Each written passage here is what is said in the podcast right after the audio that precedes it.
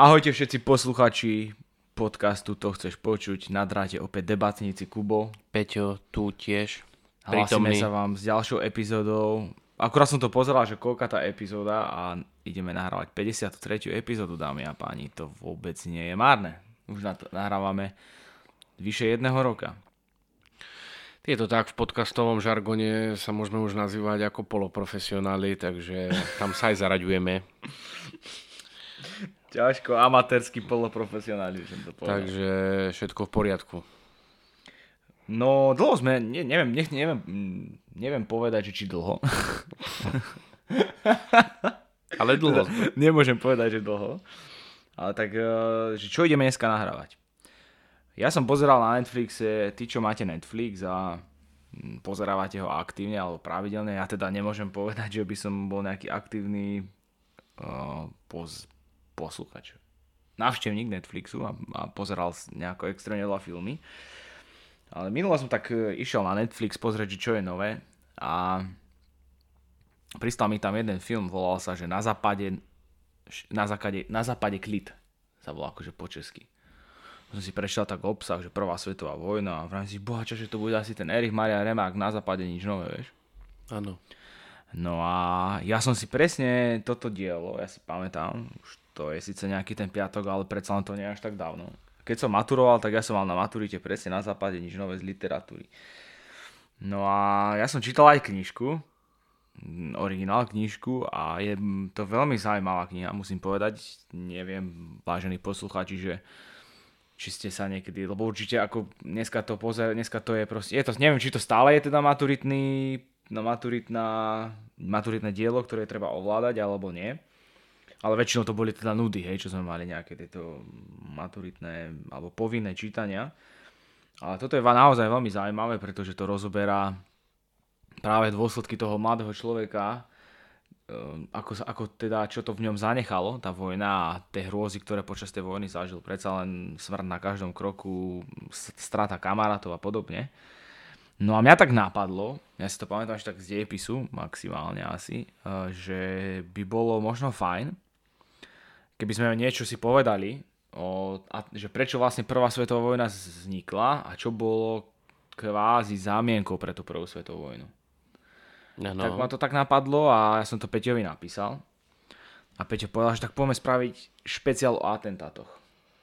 Tak sme sa rozhodli teda, že dneska vám pri, pri uh, predstavíme, predstavíme, po- porozprávame niečo o dvoch atentátoch. Ja dám teda atentát na Františka Ferdinanda d'Este. A ty? A ja dám e, atentát. Nie, ja dám at- atentát na Adolfa Hitlera. A to preto, lebo dáme vám e, čosi z našej kuchyne. Máme naša najpočúvanejšia epizóda aj o Svienčím, takže evidentne vás druhá svetová vojna baví. A stále nám píšete, dajte čosi viac. Dajte čosi viac. Takže prakticky ty hovoríš o prvej svetovej vojne, teoreticky o nejakých začiatkoch alebo situáciách, na základe ktorej mohla aj prvá svetová vojna vznikla a ja už hovorím o druhej svetovej vojne. A v náväznosti aj na tie naše podcasty, ktoré sme robili, tak e, ako stále vrajím všetko do seba zapadá, tak aj e, táto časť bude nejakým spôsobom zapadať do tých našich ďalších podcastov. Takže pokiaľ by ste chceli v- si približiť a vypočuť toho viacej, ako ste počuli v dneskajšom podcaste, tak sa vráťte, preskrolujte nižšie a otvorte si podcasty napríklad o Adolfovi Hitlerovi, o Svienčime, alebo o čom chcete a Máme tam ešte deň D napríklad z druhej svetovej vojny. Uh, Reinhard Heydrich a podobne. Čiže rozhodne vám to odporúčame počúvať, ale ja vám teda teraz začnem niečo hovoriť o tom, o tom vlastne, prečo tá prvá svetová vojna vznikla, pretože akože bol to prvý taký, ako tých globálnych, tých globálnych, tých konfliktov tu bolo predtým more, hej. Bolo veľa vojen a doteraz sú v podstate vojny, sú nepokoje na rôznych miestach planety, ale globálny konflikt to bol vlastne taký prvý, by som povedal. Hej, že tam akože sa zapojilo do toho viacej štátov a, a bola z toho teda prvá svetová vojna. Podľa Berlínskej zmluvy z roku 1878 získalo Rakúsko-Uhorsko mandát obsadiť a správať Bosnu a Hercegovinu, ktoré do, boli doteraz provinciami Osmanskej ríše, pričom Osmanská ríša si zachovala stále, stále formálnu zvrchovanosť. E, Viedeň sa touto zmluvou zaviazala zabezpečiť v Bosne a Hercegovine mier a poriadok. Podľa tejto zmluvy bolo Srbsko uznané veľmocami nezávislým a zvrchovaným štátom – Srbsko vo svojich hraniciach od začiatku zahrňalo iba časť etnickej srbskej populácie. V roku 1903 napadli srbskí dôstojníci pod vedením Dragutina Dimitrieviča srbský kráľovský palác. Po prudkom boji útočníci zajali generála Lazara Petroviča, veliteľa palácovej stráže a donútili ho prezradiť miesto, v ktorom sa kráľ Alexander a kráľovna Draga skrýli. Kráľ bol potom zasiahnutý 30, 30 strelami a kráľovna 18. Kráľovskí vojaci boli potom vyzlečení do naha a brutálne zmasakrovaní. Spiklenci potom dosadili na trón Petra I. z dynastie Kara Dordevičov. No, čo k tomu dodať? Zo začiatku teda bola zase nejaká, nejaké rozdelenie územia, ktoré nebolo každému pochutí, ako to častokrát býva v takýchto konfliktoch. Bolo tam teda Srbs, uh, Srbsko teda Rakúsko-Uhorsko malo správať Bosnu a Hercegovinu. No a tým pádom v podstate bolo, ako som teda povedal, získali teda právo a zároveň sa zabezpečili, aby, aby tam zas, uh, nastolili miera a poriadok v, tých, týchto, v týchto, tejto zemi. Uh, zase tam bol dosadený nejaký politik. Hej, zase, že ako, ako, ako to častokrát býva, že nieko, niekto si niekde niekoho dosadil. A to je asi... No tak, tak sa to robí vždy. Tak akože mne, keď to použiješ to slovo politik, tak, tak akože povieš, akože ľudia si to už tak e, zobecňujú, ak to môžem takto mm, nejakým spôsobom opísať, že to sadí nejaký politik, no a teraz sa niečo ide diať zle. No proste dosadíš sa človeka ako si aj v histórii niekde každý dosadil niekoho, lebo mu mohol dôverovať a potreboval ho mať potreboval to tam riadiť na diálku a vedel, že tomu človeku môže nejakým spôsobom dôverovať, alebo ho má na špagatiku, tak e, či už to bol politik, alebo aj vo firmách to tak býva teraz, ale aj vždy to tak bolo, že si tam niekoho dosadíš a ten to proste nejako spravuje podľa tvojich predstav.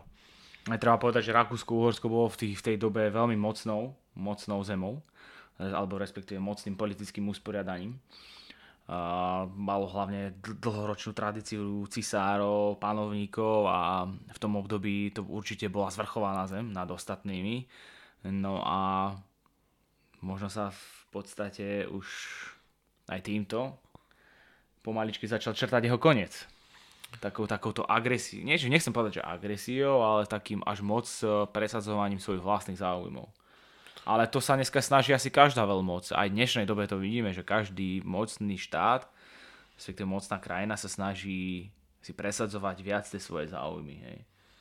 Tak vždycky si bude každá krajina presadzovať, teda v rámci tých, ktoré si to môžu dovoliť samozrejme, presadzovať svoje záujmy, ale otázka je, akým spôsobom ty záujmy presadzuješ. No. A potom z toho vznikajú nejaké veci, ako napríklad tu, čo nám povieš teraz. No čo, z toho, čo z toho vlastne vzniklo, že tí kráľovskí vojaci si potom, teda respektíve tí spiklenci, ktorí zastrelili kráľa Alexandra a kráľovnu, eh, čo tým získali, že si tam dosadili toho Petra I. ako, ako za pánovníka? No získali tým to, že táto, táto dynastia týchto Karadordevičov bola viac nacionalistická, no a bola bližšia k Rusku ako k, Raku, k Rakúsko-Uhorsku. Rusko, Rakúsko, Uhorsko, hej, východ, západ. Môžeme si to aj dneska nejakým spôsobom uh, porovnať.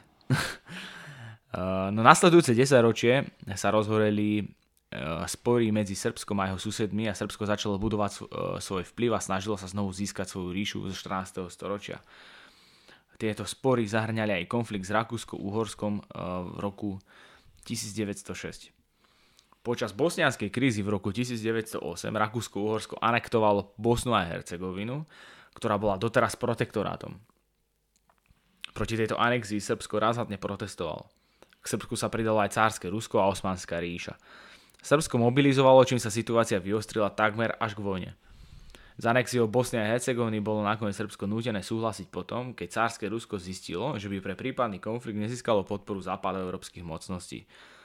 Počas balkánskych vojen medzi rokmi 1912 a 1913 Srbsko vojensky dobilo Macedónsko a Kosovo, čím obsadilo predchádzajúce provincie Osmanskej ríša a Bulhárska. No to Kosovo. Akože to teraz ma tak napadlo, keď som si to chystal, že Kosovo, to, to nedávna KFOR, hej. Kosovo Force, konflikty, neustále spory o tú zem, komu patrí, komu nepatrí a podobne. A už môžeme vidieť, že už to bolo niekedy začiatkom 20. storočia, takže to je z historického pohľadu veľmi dlho trvajúci mm, konflikt, respektíve nejaké, nejaké spory o územie. Aj bude. Tak uh, už sme raz v jednom podcaste spomínali Kosovo. Tuším, to bolo, keď sme uh, hovorili o Margaret Thatcher? Nie. Ma, uh, no. Madeleine Albright. Madeleine Albright, sorry. Ja, yeah, alright. Madeleine all Albright, alright. Takže v rámci nej sme spomínali, spomínali Kosovo. No a čo k tomu dodá, no? Asi to bude dlho stále, lebo myslím, že tuším aj vtedy sme už spomínali, môžeme to len zopakovať, že proste krajiny, ktoré majú z historického hľadiska podobný problém, samozrejme už nie až tak vyústený, ale nie až v, tak, v, takom, eh, v takej pozícii vývoja, ale niekde na začiatku. A my ako Slovenská republika medzi také krajiny patríme, patríme medzi napríklad aj Španielsko, tak eh, kvôli takýmto krajinám ako sme my, a teraz nemyslím zlom, to bude ešte dlho, dlhočízny dlho rok, roky trvajúci problém, lebo my to nikdy ne, nemôžeme, z nášho dôvodu to nemôžeme podporiť. Ani Španielsku, ani iné krajiny, ktoré nejakým spôsobom z historického hľadiska niekto si myslí, že e, majú nárok na naše územie, aj keď je proste naše územie jednoznačne dané. Takže tak, toľko asi tomu. Nemecko došlo na konci prvého desaťročia 20. storočia k záveru, že je na vojnu pripravené, že je lepšie vyzbrojené ako ostatné mocnosti a, čím, a že čím skôr vojna vypukne, tým lepšie pre Nemecko. Sami uh, začať vojnu sa však Nemci z vnútropolitických vonkajších politických dôvodov neodvážili. Obzvlášť nemecká sociálno-demokratická strana vystupovala proti prípadnej vojne. Hona zámienka sa nemeckým vládnúcim kruhom naskytla v júni 1914, kedy Rakúsko-Uhorská armáda uskutočnila v Bosne veľké vojenské manévre. Obyvatelia Bosny a Hercegoviny sa nechceli zmieriť s nedávnym pripojením svojej kraj- krajiny k Rakúsko-Uhorsku a ich odboj, odboj bol podporovaný Srbskom. Manévre sa provokatívne konali pri srbských hraniciach. 28. júna 1914 sa následník trónu František Ferdinand Este ako vrchný inšpektor Rakúsko-Uhorskej armády prišiel pozrieť na manévre a na ich záver. Vojenské manévre sa konali v hlavnom meste Bosny a Hercegoviny Sarajeve. Necestoval sám. Jeho výsostný bok zdobila manželka Žofia Chodková, ktorú verejnosť e, videla v tom období popri panovníkovi vôbec prvýkrát. Bosna a Hercegovina ako štát bývalého turbulentného územia Balkánskeho regiónu bola v tom čase čerstvým, čerstvým, čerstvým prírastkom Habsburskej ríše, čo sa ale niektorým mrzutým srbským nacionalistom príliš nepáčilo. Mnohí z nich snívali o slobode a vzniku novonezávislého ambiciózneho srbského národa. Vplyvom nespokojnosti vznikali nacionalistické skupiny, ktoré sa nebali presadiť svoje záujmy použitím násilia. V jednej z týchto skupín, tzv. Black Hand, čo znamená čierna ruka, bol tiež 19-ročný Srb Gavrilo Princip, ktorý sa ešte s niekoľkými ďalšími odvážlivcami rozhodol následníka trónu počas návštevy Sarajeva zavraždiť. Uh, mňa len tak napadlo pri tomto všetkom, že si zober, že akí boli tí ľudia vtedy že akí boli, neviem, či som to už v niektorom podcaste síce nehovoril, ale že ak sa niekto dokázal postaviť za svoju zem, že bol taký nacionalista, myslíš si, že dneska to ešte reálne? Nie, to predsete nie. Vieš, že niekto bol vyslovene ochotný položiť svoj život a prečo? Vieš, že však akože život je niečo, je to to najcenejšie, čo ty máš. Mm. Akože ja, tak ma to tak z psychologického hľadiska zaujíma, že čo musí ten človek, čo musí takému človeku ísť v hlave, aby proste urobil toto pre svoju krajinu. Akože ja som hrdý Slovak, ja nechcem povedať, že nie, ale je rozdiel medzi, nacionál, je rozdiel byť medzi národovcom a nacionalistom. Oh, nemôžeme asi porovnávať uh, ten rok 1900, koľko 14, 14. Že 1914 a 2022 a s mentalitou ľudí vtedy a 100 rokov, 100 rokov a niečo dozadu. To sú dva, dva, dva odlišné svety. Aj keď je to len 100 rokov, je to strašne veľa. Úplne iné zmyšľanie, úplne iné fungovanie a a čo no? Je to podľa mňa o, o, iba o tom, že to bolo 100 rokov dozadu a úplne inak rozmýšľali tí ľudia, podľa mňa. Mm.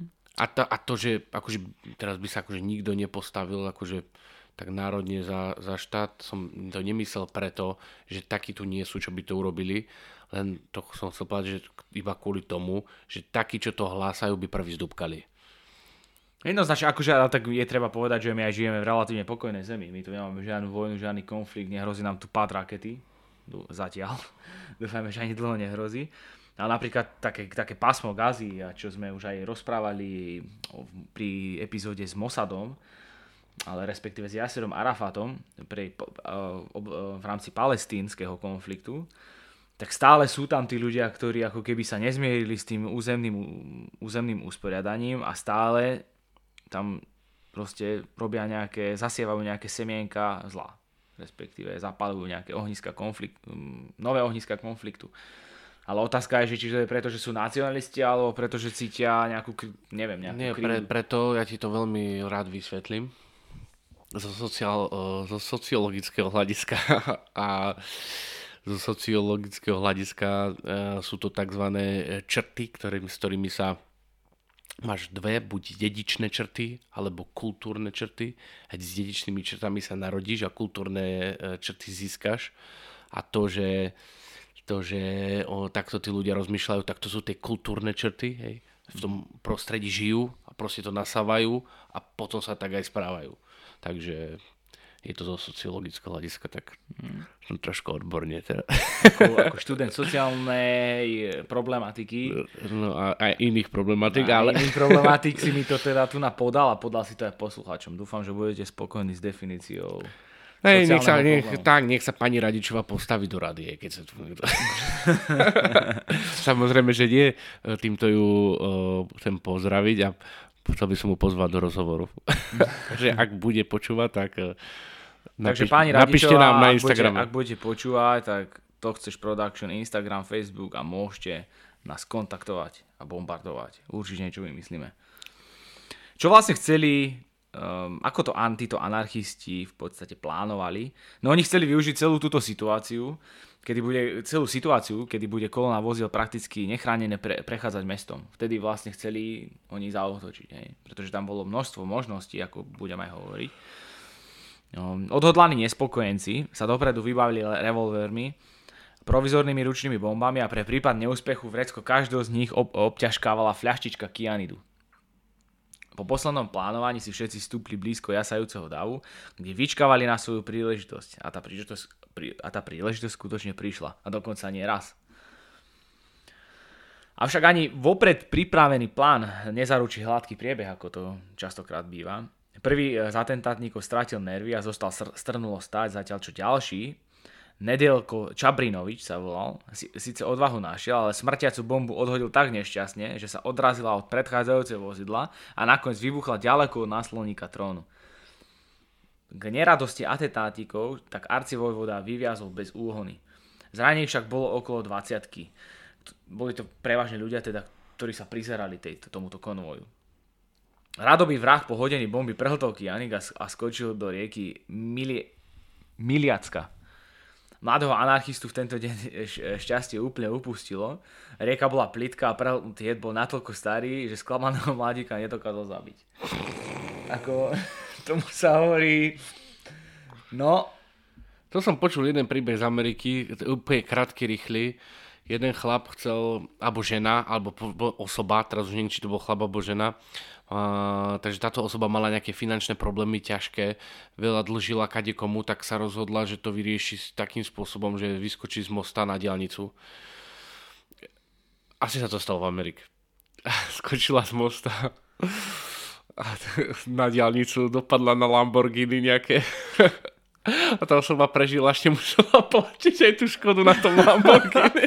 tak to je teda, akože, neviem povedať, nechcem, neviem, či šťastie v nešťastí, alebo to je, to... poviem nešťastie v nešťastí s nešťastím dokopy. asi je to nešťastie na Takže, entu. Tento pán mal asi uh, veľmi podobné. no, ako... Šťastie, nešťastie. Opustila ho šťastie na... No, nedokázal sa zabiť, prežil. Neúspešný atentátik bol odchytený rozhúreným dávom a neskôr odozdaný prekvapeným mužom, prekvapeným mužom zákona. Na, neúspechu sa nepochybne podielala veľká nervozita, vplyvom ktorej prípravnú bombu odhodil príliš skoro. Bomba vybuchla predčasne a na inom mieste, ako bolo atentátikom pôvodne zamýšľané. Celý chaos ďalky sledoval Gavrilo Princíp, ktorý stále netušil, či bol, jeho, e, či, či bol atentát jeho súkmeňovcov úspešný. Keď ale v zápäti zbadal rýchlo idúcu kolónu so živým Františkom Ferdinandom vo vozidle, sklamane odišiel do miestnej kaviárne. No a teraz príde pár veľmi prekvapivých faktov. No na prekvapenie všetkých Ferdinandová cesta pokračovala podľa pôvodných plánov na mestskú radnicu, kde sa otrose, otrasený arcivovoda stiažoval primátorovi mesta na nevydarený bombový útok. Hej, tak proste už niekto na teba zautočí a ty nič nezmeníš na tom, hej, že mm. akože ty sa to si pýtaš. Je to tak? Vyslovene si pýtaš. Neskôr počas dňa na poput grovky si následník trónu zmyslel návšteviť zranených v nemocnici. Po ľutostivej návšteve zranených všetci nastúpili späť do kolóny a pokračovali ďalej. Arcivojvodoví pobočníci sa s ohľadom na vývoj situácie rozhodli plánovanú trasu mierne poupraviť. Vodič sediaci za volantom prvého vozidla kolóny volá sa Leopold, Leopold Lojka, ale nebol s platnými zmenami vôbec oboznámený. Nevedomky tak pokračoval po starej trase. Keď bol na svoju chybu jedným z členov kolóny kríkom upozornený, začal z vozidlo manévrovať kúsok od kaviarne, kde z hodov okolností sedel sklamaný Gavrilo Princip. Ten nečakan, nečakanej e, príležitosti využil, nelenila vybehol von, kde pri pohľade na stojúcu, stojacu kolónu vyťahol revolver a dvakrát vypálil. Prvá strela preletela bočnou časťou vozidla a zasiahla grovku Žofiu do brucha, pričom e, druhá trafila vodu do krku. Obom zasiahnutým už nebolo pomoci a krátko na to umreli. Podobný osud si pre seba prial aj Gavrilo Princip, ktorý po úspešnom atentáte prehltol kianit. Čo však Čer nechcel, jed bol rovnako ako u predchádzajúceho z prísánca neúčinný, uh, no a Princip bol na, bol na mieste ozbro, odzbrojený a zadržaný.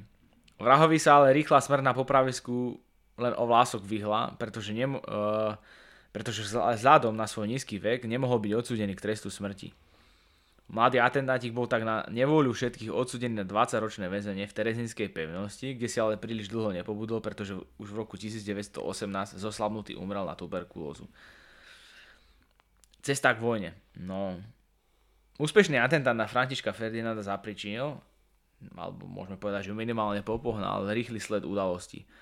Predstaviteľia Rakúsko-Uhorska rovnako ako mnoho ľudí v krajinách po celom svete z útoku obvinili srbskú vládu – už 28. júla 1914, teda mesiac po, po atentáte, Rakúsko-Uhorsko vyhlásilo srbskú vojnu, čím sa krehký mier medzi veľkými európskymi mocnosťami definitívne zrútil. Bok po boku sa začali formovať armády Ruska, Belgická, Francúzska, Veľkej Británie a Srbska, ktoré si čo, čoskoro e, zmerali svoje sily s jednotkami Rakúsko-Uhorska a Nemecka. Začala sa tak prvá svetová vojna, ktorá trvala od roku 1914 do roku 1918, no a zahynulo v nej mnoho miliónov ľudí. Rakúsko-Uhorsko tak atentát využilo ako dobrú zámienku na vyhlásenie vojny svojmu nepriateľovi, až čas neskôr ukázal, že by k prvej svetovej vojne aj tak s najväčšou pravdepodobnosťou došlo. Čiže toto bola tento atentát na, zo srbskej strany na Františka Ferdinanda Esteho bol teda nejaký spúšťač. Bola to ako taký zámienka, môžeme povedať, na vznik Prvej svetovej vojny, aj keď tak to je teda napísané v historických análoch, že oficiálne to bolo podľa toho, ale ako mnohí historici uvádzajú a mm, no, mnohí teda, čo sa o túto problematiku zaujímajú a majú o nej veľa načítané, tak určite budú tvrdiť, že pravdepodobne k tomu konfliktu za tej politickej situácie, aj geopolitickej situácie určite došlo časom. Takže ideš na to. Ďakujeme pekne. Áno, asi by došlo. Ale ako sa stále hovorí, nejaká zamienka musí byť, takže sa možno len takú zamienku vyčkávalo, alebo proste taká zamienka prišla vhod a zapadala do tých nejakých uh, situácií. Ja začnem uh, tak všeobecne, lebo som predtým, než som sa rozhodol, že budem robiť atentát, alebo teda ja budem hovoriť o atentáte na Hitlera, a nebojte sa, nebudem to hovoriť nejako z obšírneho hľadiska, lebo sú na to asi 10 knížok e, a keď som si niekde na internete sledoval, tak keď som prečítal asi 50 strán, tak ešte sa vlastne ani nezačalo nič robiť v tom atentáte, tak to vás asi zaujímať nebude. Takže som snažil niečo povyberať, ale ešte predtým, ako som teda povedal, že som si vybral toho Hitlera, tak som si pozrel rôzne atentáty a boli tam kadejaké atentáty, tak vravím, že čo to je vlastne atentát, hej? A, a že aká je toho definícia, hej? No takže teta, alebo Ujo Wikipedia píše, že je to útok na život významnej osoby prevedený z ideologických alebo politických dôvodov, hej? Takže musím hľadať nejaký atentát, som hľadal teda nejaký atentát e, z nejakých ideologických alebo politických dôvodov, lebo ja som sa povedať, uh, chcel som hovoriť o nie že pre mňa obľúbenom, obľúbenej vražde, ale o obľúbenej vražde, nie obľúbenej vražde, ale o vražde na právnika Valka, Ernesta Valka. A, ale nevedel som úplne povedať, či to je atentát. Či, či, či to je atentát, hej. Je, bol to z no. ideologických, bol to z politických dôvodov by to mohlo byť, ale mm, Doteraz nevieme, doteraz nevieme, čo je v tejto situácii. Má tam nejaký zasadať súd v roku 2023 a je to jedna z mála nevy, nevyriešených vražd na Slovensku, ale povedal by som, že to ako, skôr ako atentát bola asi vražda aj. Ja si myslím, že to bola skôr úkladná vražda.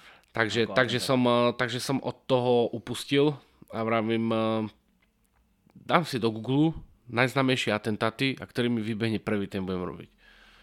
A samozrejme všade tam bola nejaká reklama a potom niekde bol, že atentát na Hitlera, tak som sa rozhodol, že budem robiť Hitlera. Ale ešte cez to všetko som sa dostal k nejakému že zoznamu atentátov.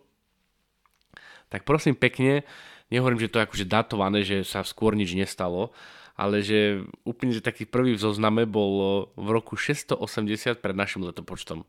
Nejaký Sinar Cherib, asýrsky král. Dokonca tam nemajú ani pachateľ, ani miesto, ani popis, ani, ani, ani nič. Ale jeden z takých už akože známejších, uh, známejších uh, atentátov bol na, ma- na macedonského kráľa Filipa II. Macedonského 336 pred našim letopočtom. No a potom ešte ako jeden z takých známych atentátov bol na Juliusa Cezara, hej, to asi po, pozná si každý. Čiže áno, je to ten, tie atentáty sú tu od nás, nami už od praveku, mm-hmm. alebo stredoveku, alebo staroveku, alebo proste už dávno, už pred našim letopočtom. A aj keď sa to samozrejme nejakým spôsobom to spôsob vykonania atentátu obmenilo, tak na konci dňa to, čo chcú tí atentátnici e, s tým dosiahnuť, zostáva pri najmenšom veľmi podobný. No, takže toľko k úvodu. Nemusíte toľko tlieskať. Budeme plynulo pokračovať tak e, na začiatok treba povedať, že na Hitlera bolo, prosím pekne, spachaných 42 atentátov. Hej. Takže nemal to ten chlap úplne jednoduché v živote. Ale z tých 42 teda nehovorím, že to musí byť podľa mňa najznámejší, ale mne to tak príde, že to je asi taký najznámejší atentát. Tuším som aj film videl o tom, neviem, či bol film priamo o tom, alebo to bolo v nejakej dejovej línie filmu, ale, ale presne si pamätám, ako tie, tie postavy to hrali.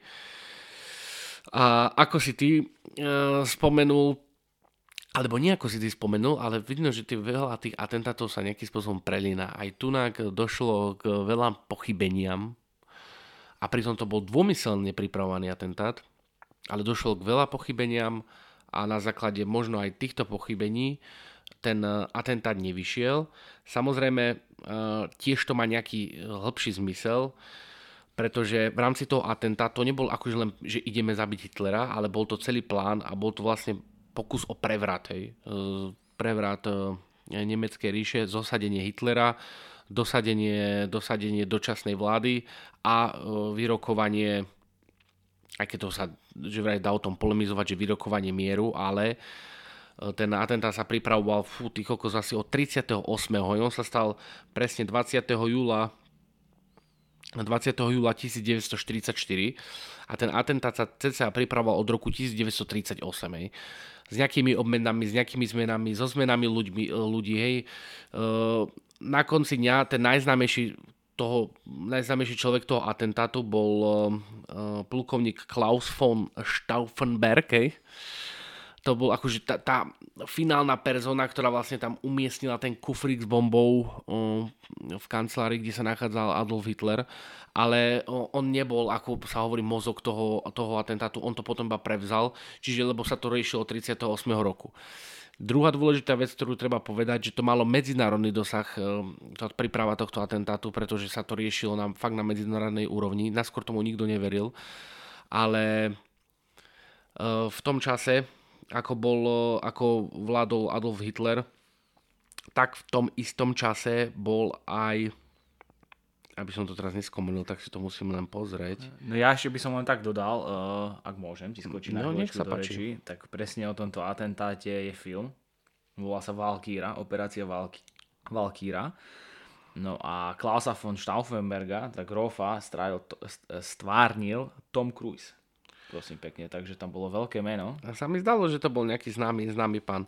A presne tak, ako si dobre spomenul, tak bola to komplet, akože sa to volal Operácia Valkyra. Operácia Valkyra nebol len, eh, nebol len prevrat a nebol to len atentát, ale bol to súbor. Naskôr atentátu a následne prevratu, hej, ktorý sa pripravoval od roku 38, 1938. A veľmi tomu dopomohol, čo prakticky aj nás, e, nevedelo sa to v tom momente, akože historicky ono sa to zistilo až potom, ale vtedajší pápež Pius XII, ktorý bol zo začiatku pokladaný za Hitlerovho pápeža, tak sa ukázalo, že to ani tak nebol ako Hitlerov pápež, akože bol proti nemu, lebo aj on sa pričinil e, v rámci tohto, v rámci tohto atentátu.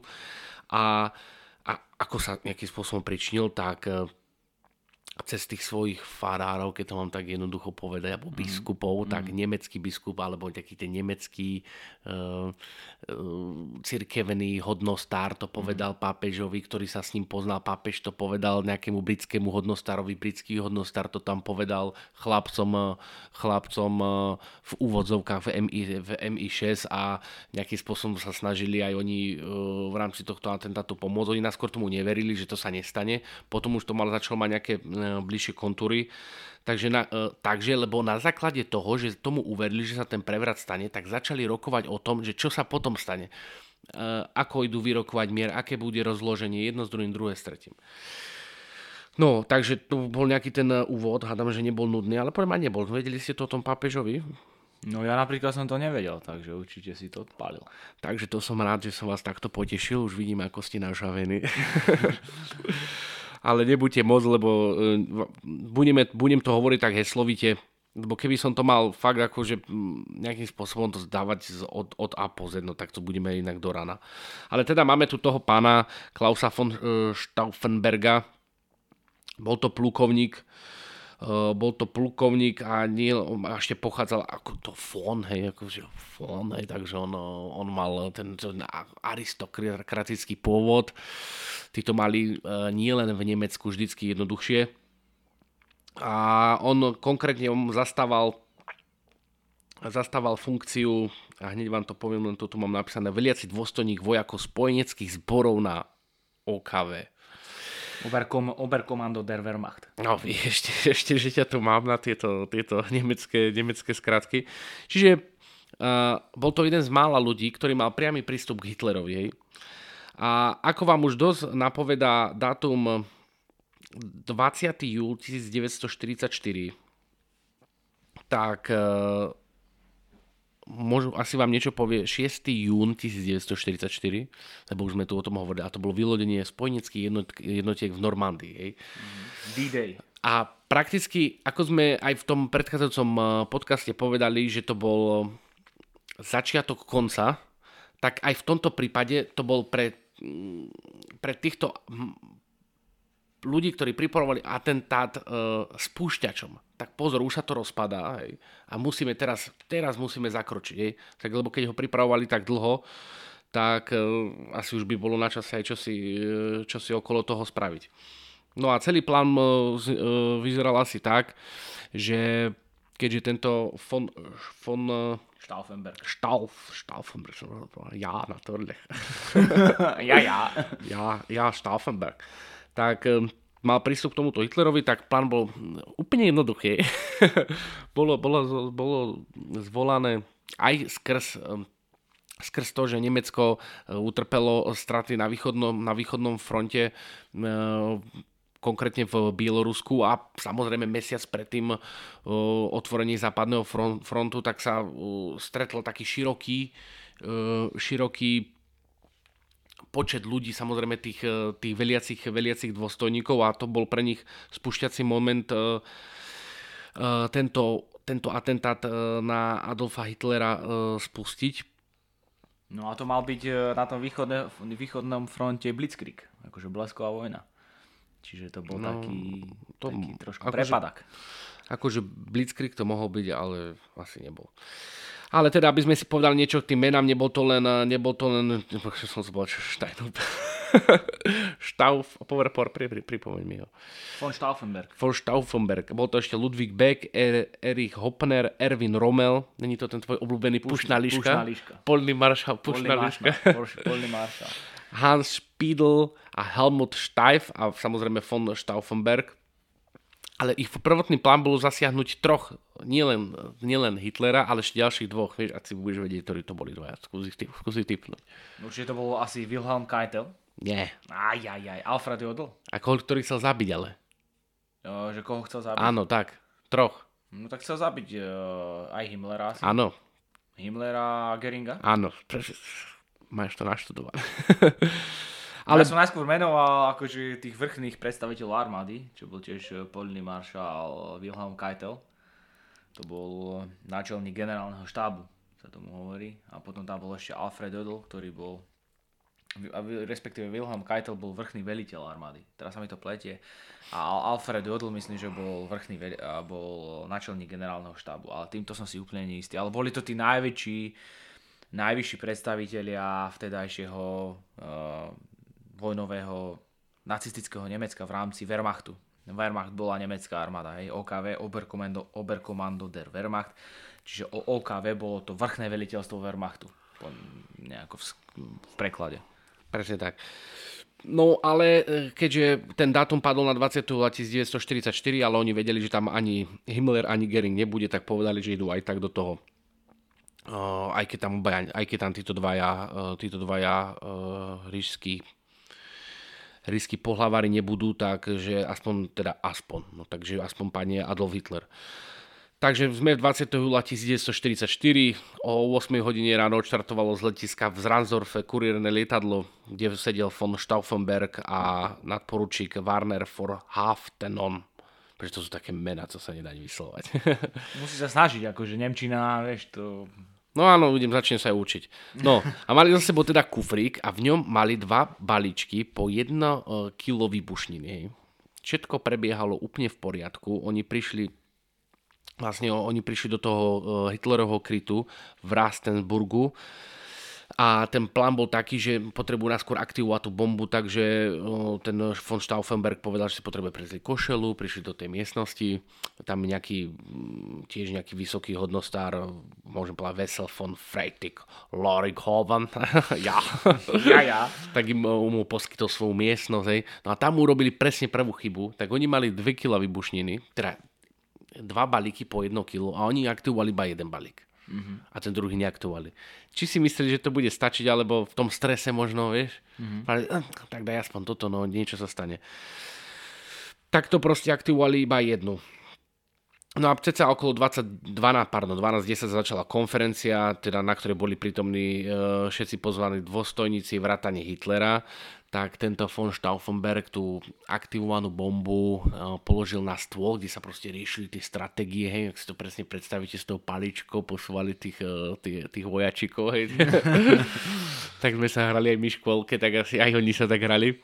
No tak on to, on, a to bol oh, taký masívny obrovský stôl a na, na ňom položil tú aktovku, lebo okolo nie sa tí dôstojníci, aj, aj Hitler sa, po, sa pohybovali. Tam samozrejme potreboval rýchlo zdrhnúť a ten jeho, ten jeho parťak uh, von Haftonem, Haftenom, Haft, no to je Haftenom, no proste ten pán, jeho kamarát, tak uh, to bol jeho, no, to bol nadporučík a to bol jeho ako pobočník, to bola jeho funkcia. tak on ho šakal v aute a on uh, sa teda ospravedlnil, že má dôležitý telefón a musí odísť. A aj odišiel. No ale s tým, že... Uh, no s čím čo? No, zač- začali odchádzať. Aj. Začali odchádzať a okolo 12.42 tá bomba aj vybuchla. No len bohužiaľ explózia Hitlera iba ľahko zranila a z toho dôvodu, že oni ak tam prebrali na tom, na, tým, na tom stole tie mapy a dohadovali stratégie, tak im tá aktovka zavadzala a jeden z tých dôstojníkov tú aktovku chytil a dali ju po podstôl a ten stôl bol akože z ťažkého masívu, z ťažkého masívu. No a dali ju, dali ju po podstôl. A keďže to vybuchlo, Hitler tam ani, popr- ani tam nejako blízko pri tom nebol, vybuchlo to pod tým stolom, tak e, prakticky Hitler, e, Hitler sa iba ľahko zranil a stratil sluch, e, stratil tuším na nejaký čas, na nejaký čas sluch. Takže táto, tento atentát sa nepodaril, len bohužiaľ zasa sa stala ďalšia chyba, ten prevrat sa spustil a bez toho, aby si overili, či Hitler zomrel to bola jedna chyba, lebo možno by ešte, no asi by na to prišli, že to bol on, ale tak e, nemusel zomrieť toľko veľa ľudí, koľko v rámci kvôli tomuto celému zomrelo. Takže prevrat sa spustil. A oni samozrejme odleteli do, za, naspäť tým lietadlom do toho Ransdorfu. No, ale ten prevrat teda začal začal, začal v Berlíne a keďže oni mali ten e, von Stause, Stauffenberg. Stauffenberg mal, uh, oni, oni mali na starosti tú takúto, takúto miestnu Berlíne národnú gardu, alebo bola, bola nejakým spôsobom pod nimi, tak mali armádu, s ktorou vedeli urobiť ten puč v puč Berlíne, s tým, že nabehli s tým, že nabehli Bože, vidíš, toľko informácií, že si, to, že si to tu neviem vyhľadať.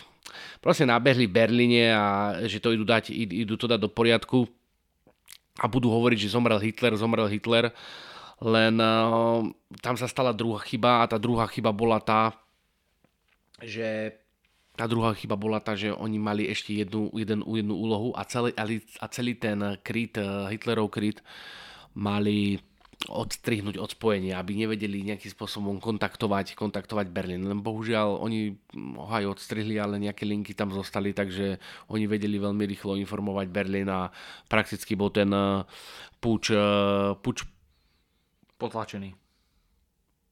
Som chcel povedať, že potrestaný, ale náskôr bol potlačený. následne na to bol následne bol na to potrestaný.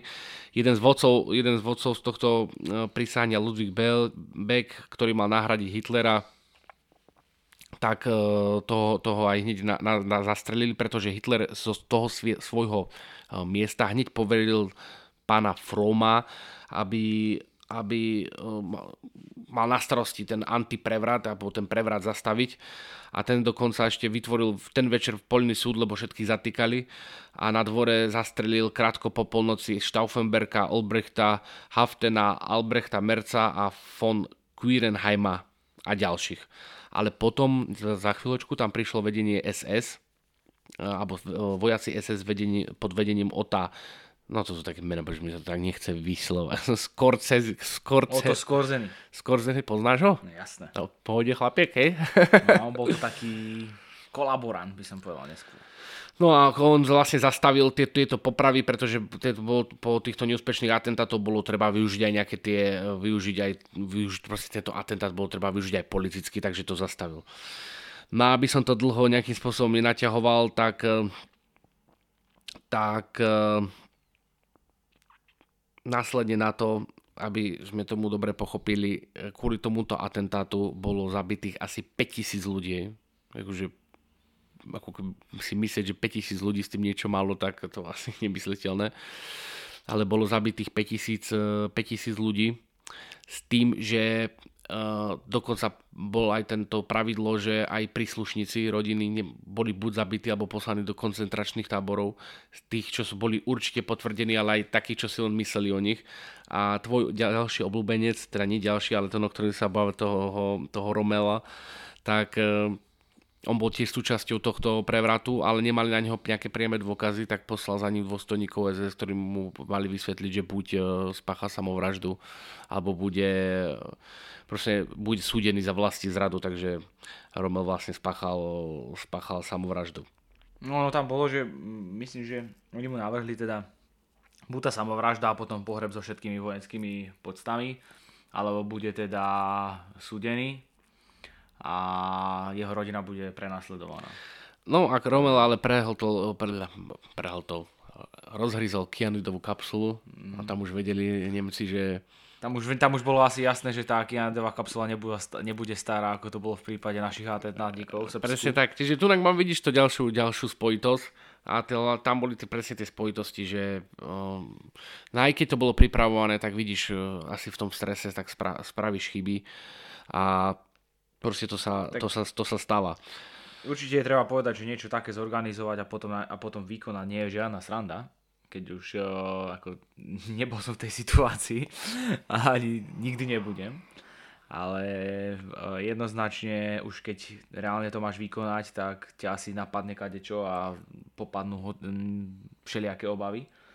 Čiže, čiže nie je to jednoduché pre toho človeka, aj keď Staufen, von Stauffenberg a všetci títo ľudia videli a teda pozerali sa na tú na priebeh tej druhej svetovej vojny v tom 44.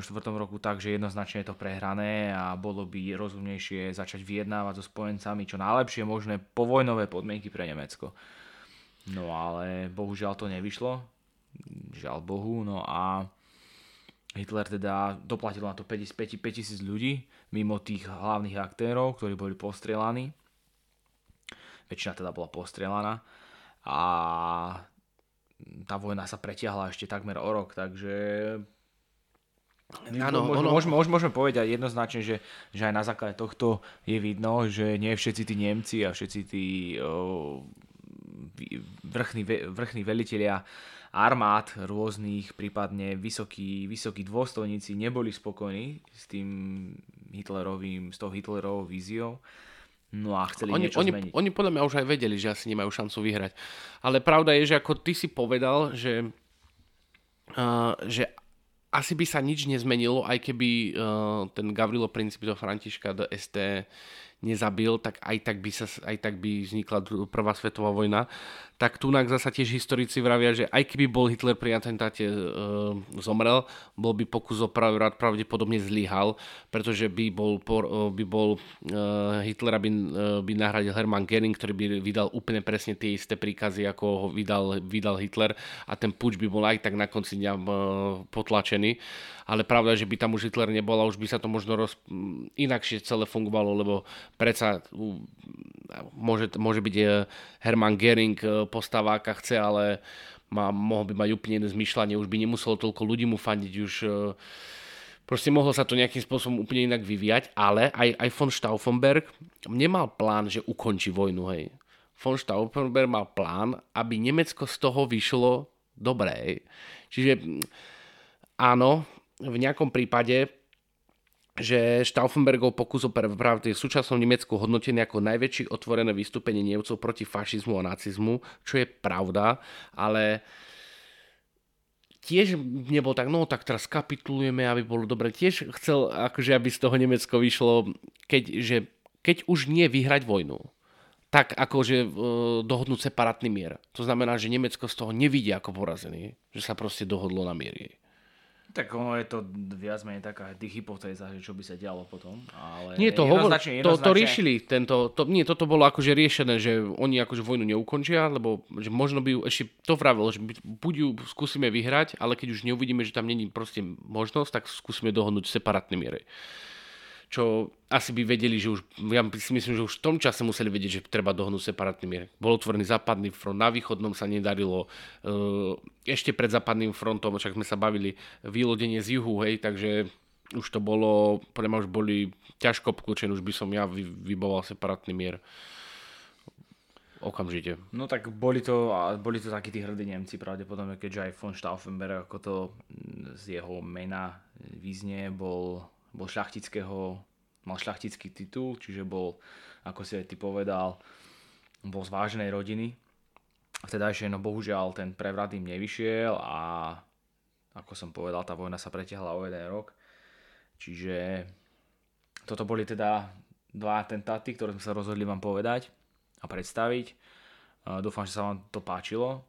A samozrejme aj o tej prvej svetovej vojne, o tom atentáte by sa dalo hovoriť do rána, pretože tam bolo množstvo množstvo mien, množstvo ľudí, pašovali sa tam zbranie na ten, na ten atentát. No jednoducho vedel by som o tom rozprávať veľmi dlho, ale snažil som sa to skrátiť a podať čo najzmysluplnejšie, aby sa tomu, aby ste tomu pochopili, dúfam, že ste teda tomu pochopili. No a aby sme sa zmestili teda do tej jednej hodiny, no. Takže aby sme vám dali dva atentáty a aby to malo teda ten, výsledok, ten, ten výsledok, aby bol taký, že prečo čo sa teda, čo tým teda tí ľudia dosiahli, alebo čo sa tým dosiahlo, no. Hej, aby sme vám to teda približili čo najheslovitejšie. A, vlastne a najzmysluplnejšie. A vlastne na konci dňa sme zistili, že sa s tým, z toho, kvôli tomu nestalo nič.